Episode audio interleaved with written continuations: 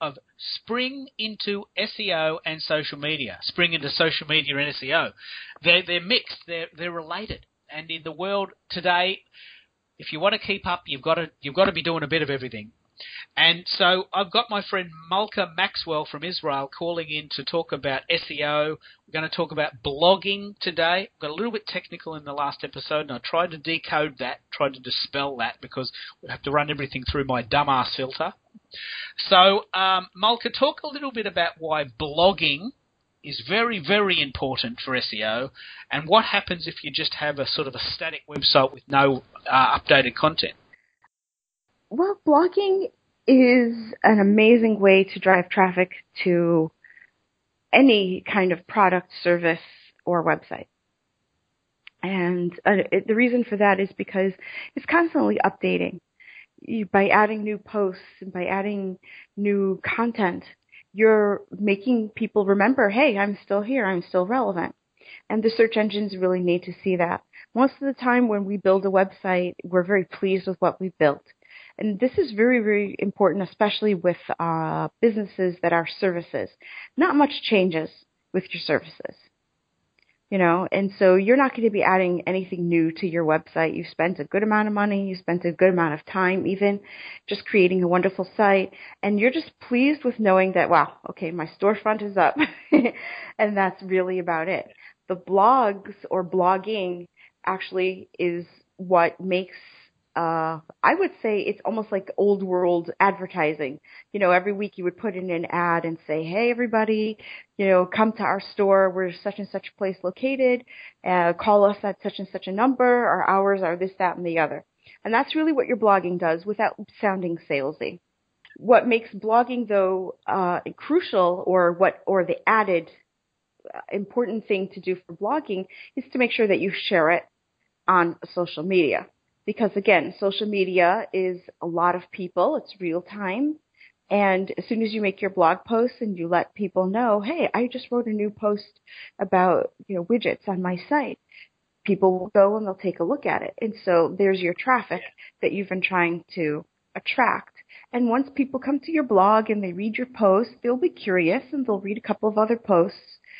And then next thing you know, wow, subscribe to my newsletter and this is a, a, very, very good case in point because with my blog, I've noticed, and I shared these stats in the first episode, people come to my site, typically stay about a minute and a half, look at about one or two blog posts at a time, and then um, maybe go away or maybe they sign up for my freebie. But it's important to have a sort of a, a, a library if you like, of content so that when people do find you, they've got more to, to read along the way. Because if you just have a static website that might have cost you a couple of thousand dollars to set up and it looks lovely, then it's sort of sitting there in, in stasis. And Google doesn't view that very highly. They lo- Google loves fresh content, doesn't it? Yes, it does. It, because it just reminds Google that it's relevant. And one of the funny things about being relevant is that the more people who are searching for something from your blog, it means that hmm, okay, then there's a vote here that says that this is important, and so the search engines are saying, well, we got to get over there and go see what's so important about this blog. You know, and, and the more yeah. important they find your blog, then the more they're willing to put it out or spread the reach of your blog posts to to attract more people. Yeah. Because I mean, Google obviously and ultimately is trying to find the best experience for the searcher. Correct. And if you, if it comes across a site that's you know maybe hasn't been updated for three years, then they think, well, uh, is this company still going? Are they still in business? Uh, they haven't done anything for three years. Uh, they they might be busy doing organic things, you know.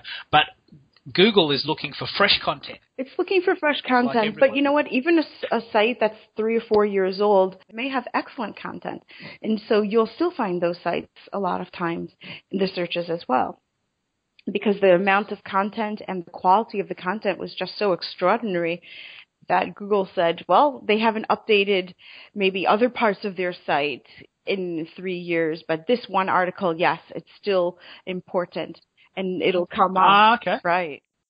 If someone is brand new to the idea of blogging and they haven't discovered or decided which ones to use, can you give a bit of a decoder about which blog post platforms are best for SEO or best for newbies to just starting? The best one for newbies, I would recommend WordPress because one, they're a high ranking uh, website, which means that Google puts a lot of importance on anything made on WordPress.com.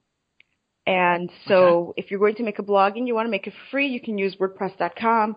If you use uh, your own domain name, I would definitely recommend using WordPress still. It's also relatively easy to work with. There are things called plugins, which take away the coding that you had to do years ago for basic HTML sites.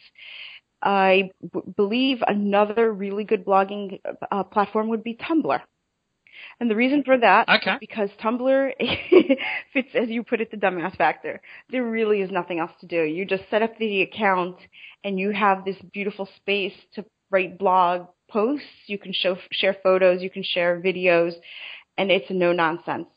You can create a username that corresponds to the business as well. In terms of SEO, it's not as high as WordPress, but it, it ranks pretty high as well. So first things first, WordPress is is the premier idea, the Ferrari. Right. There's a .com version which is free and it's easy to use, and then there's the .org version which is harder to use but much more robust. Right. The .com version, by the way, the downside to it is that you can't put AdWords or ads on there. You can only put straight text. So if you want to sell anything, you won't be able to use that version of WordPress.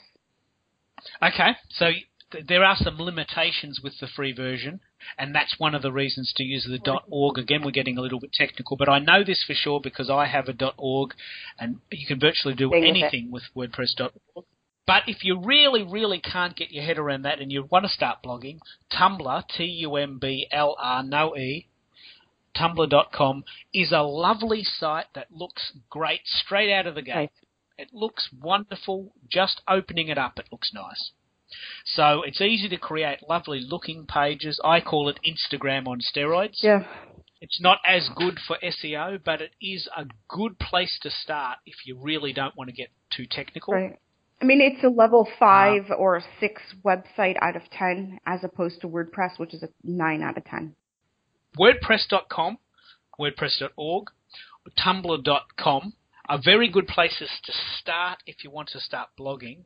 The point of blogging is that you're telling Google that you're got you've got fresh content. Do you have any other sites that come close to those, or, or everything else that you'd recommend, sort of slightly down the food chain? Well, I would say everything else is is doable. I would say slightly down the food chain. So like your Wix and your Weebly are wonderful sites uh, in terms of design, but you still have to work at uh, the SEO. There's no immediate SEO benefit for using them. Ah, okay. Right. Yep. And, and with and that's why I suggested the, uh, Tumblr and WordPress because it's it's really immediate. The the results uh, of you being found, the results of your of the ranking of that of being on that platform is incredibly fast, and that's really what most people are looking for. Some people create blogs on their own domain name, which is also acceptable. Yes. Which is what I've done. Global social media coaching forward slash blog. Right. So we've talked about blogging. We've talked about why it's important. I've talked about a few different types of blogs: WordPress.com, WordPress.org, Tumblr.com, and also some other sites called Wix, W-I-X, lovely looking site, but a bit hard to get the SEO working. Weebly, W-W-E-B-L-Y.com, lovely site, but a bit hard to get the SEO working. Great sites, easy to use, but not so great for SEO. Next time we're going to talk about backlinks. Now I'm going to take a break for a couple of weeks here because I've got to get my head around what that even means.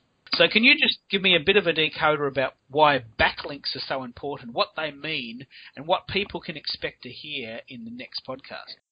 The best analogy for them is the concept of, you know, flash mobs. People would meet up at a certain spot and someone would play music and it would be slow and people would slowly start to participate and slowly people would arrive from various spots and next thing you know you've got this full blown production backlinks would be each individual person that's coming to contribute to this beautiful production that okay. that would be the end result. basically the your backlog your backlinks are saying to the search engines, "Hey, look over here. So and so is recommending this. Look over here. I'm also recommending this." And every time we have a backlink made to our products, our services, our websites, we're getting a vote. You know, we're getting another member to contribute to that big drama or that big recommendation that we all want. The basic backlink is every time you put a hyperlink to another page, another service, you would get a backlink or someone does it to you, you would automatically get a backlink. If you posted on Twitter a page on your website, that would be a backlink. Do you get penalized if you link out but never no people never link in? Yes and no. It has to be relevant, and that was the thing that a lot of people forget with backlinks. The backlinks have to make sense. If you're a site that's about building you really should not have backlinks from a site that sells candy. Okay. So that's the thing. And usually those type of backlinks are a result of what people used to do before where they would trade links or they would actually ask people to link with them or they would buy links actually in those days. The correct way to do it is you can ask if you want to trade blog posts. I understand that there's a controversy that blog posting or guest blog posting is not acceptable. I feel like this, keep it kosher. A couple days ago, I received a request from a company that specializes in renting villas for vacationers. And they said to me, we would like to exchange a link with you. And I remember thinking, okay, um, wow, what do I do with that? I don't have anything on my page where I mention retreats. I, I'm currently not offering retreats. So the idea of having a VIP luxury villa has nothing to do with SEO coaching. And yet this company reached out to me and asked me, would you be, would you be willing to, to, uh, write up something about us or, and trade a link. And it, it's kind of sad because this seems to be very common, very commonplace. The more backlinks you have, the higher value number your page gets, which is what a, a page ranking is all about. So to get a page ranking of one, you have to have about a thousand backlinks. And a lot of people see it from a numbers game perspective. Wow, if I get a thousand back, then I can get there, you know, rank one for my page in no time, in like two weeks or seven days. And then if I push myself up to a two or a three, then okay, now my site is legit. It, it'll be getting a decent amount of traffic. Because you remember the more backlinks that you have coming, that's definitely an increase with traffic, or it, it, it indicates an increase in traffic as well. You know, so they work together. The backlinks are just a way for other ad, uh, other companies to advertise and, and publicize you, and then people follow those links, and those links show up in the search engines. And so every time when we do a search and we see, you know, five pages of one company on the first page or one page on the first page, that's what we're going for because we want people, we want to be front and center. We want people to see us. And statistics have proven that searchers don't really look past maybe page two. And the reason why I say maybe, it's because now Google restructured their search results, so there's ads now. Originally it was 10 results per page. I, I believe now it's like about five to eight, depending on where you're searching, because I'm in Israel and I've noticed the searches are a little bit different than when I used to search in the States most people are going to look at the first page and say, okay, well, maybe I'll go to page two. But if you're being found on page 40, no one's going to look for you.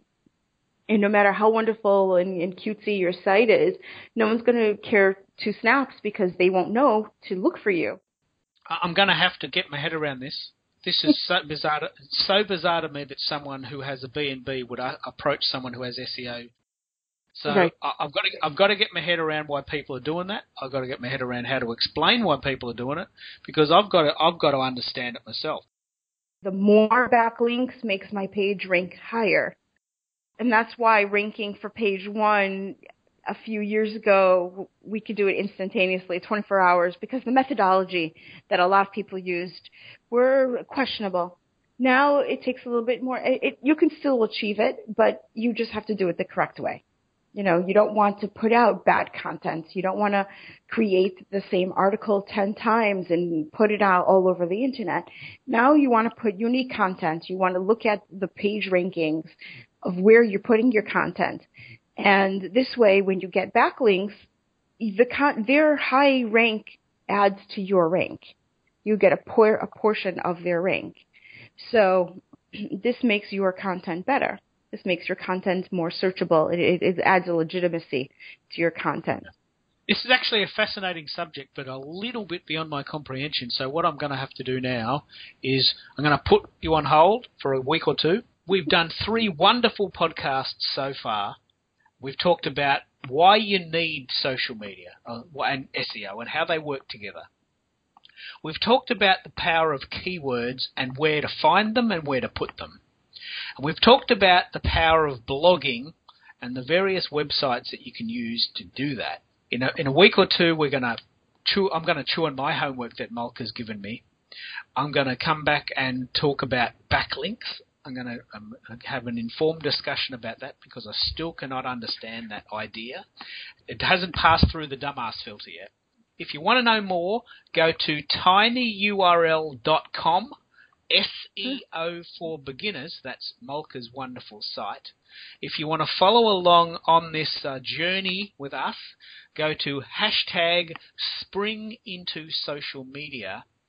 And as the course progresses, I'll be telling you more and more about my wonderful friends and how they've created a site at springintosocialmedia.com, which is basically a decoder site that says, you know, you can't keep up with this, no worries. We've got it all for you. And they've got lovely videos there, and they have coaching calls and a Facebook group, and they have an email service. It's very, very cool, and I'm I'm really hoping that that, that site will take off. It's quite new at the moment. Springintosocialmedia.com. So we'll leave it there. We'll come back in a few weeks. We've we've made a beginning into this wonderful journey I'm calling Spring into Social Media and SEO.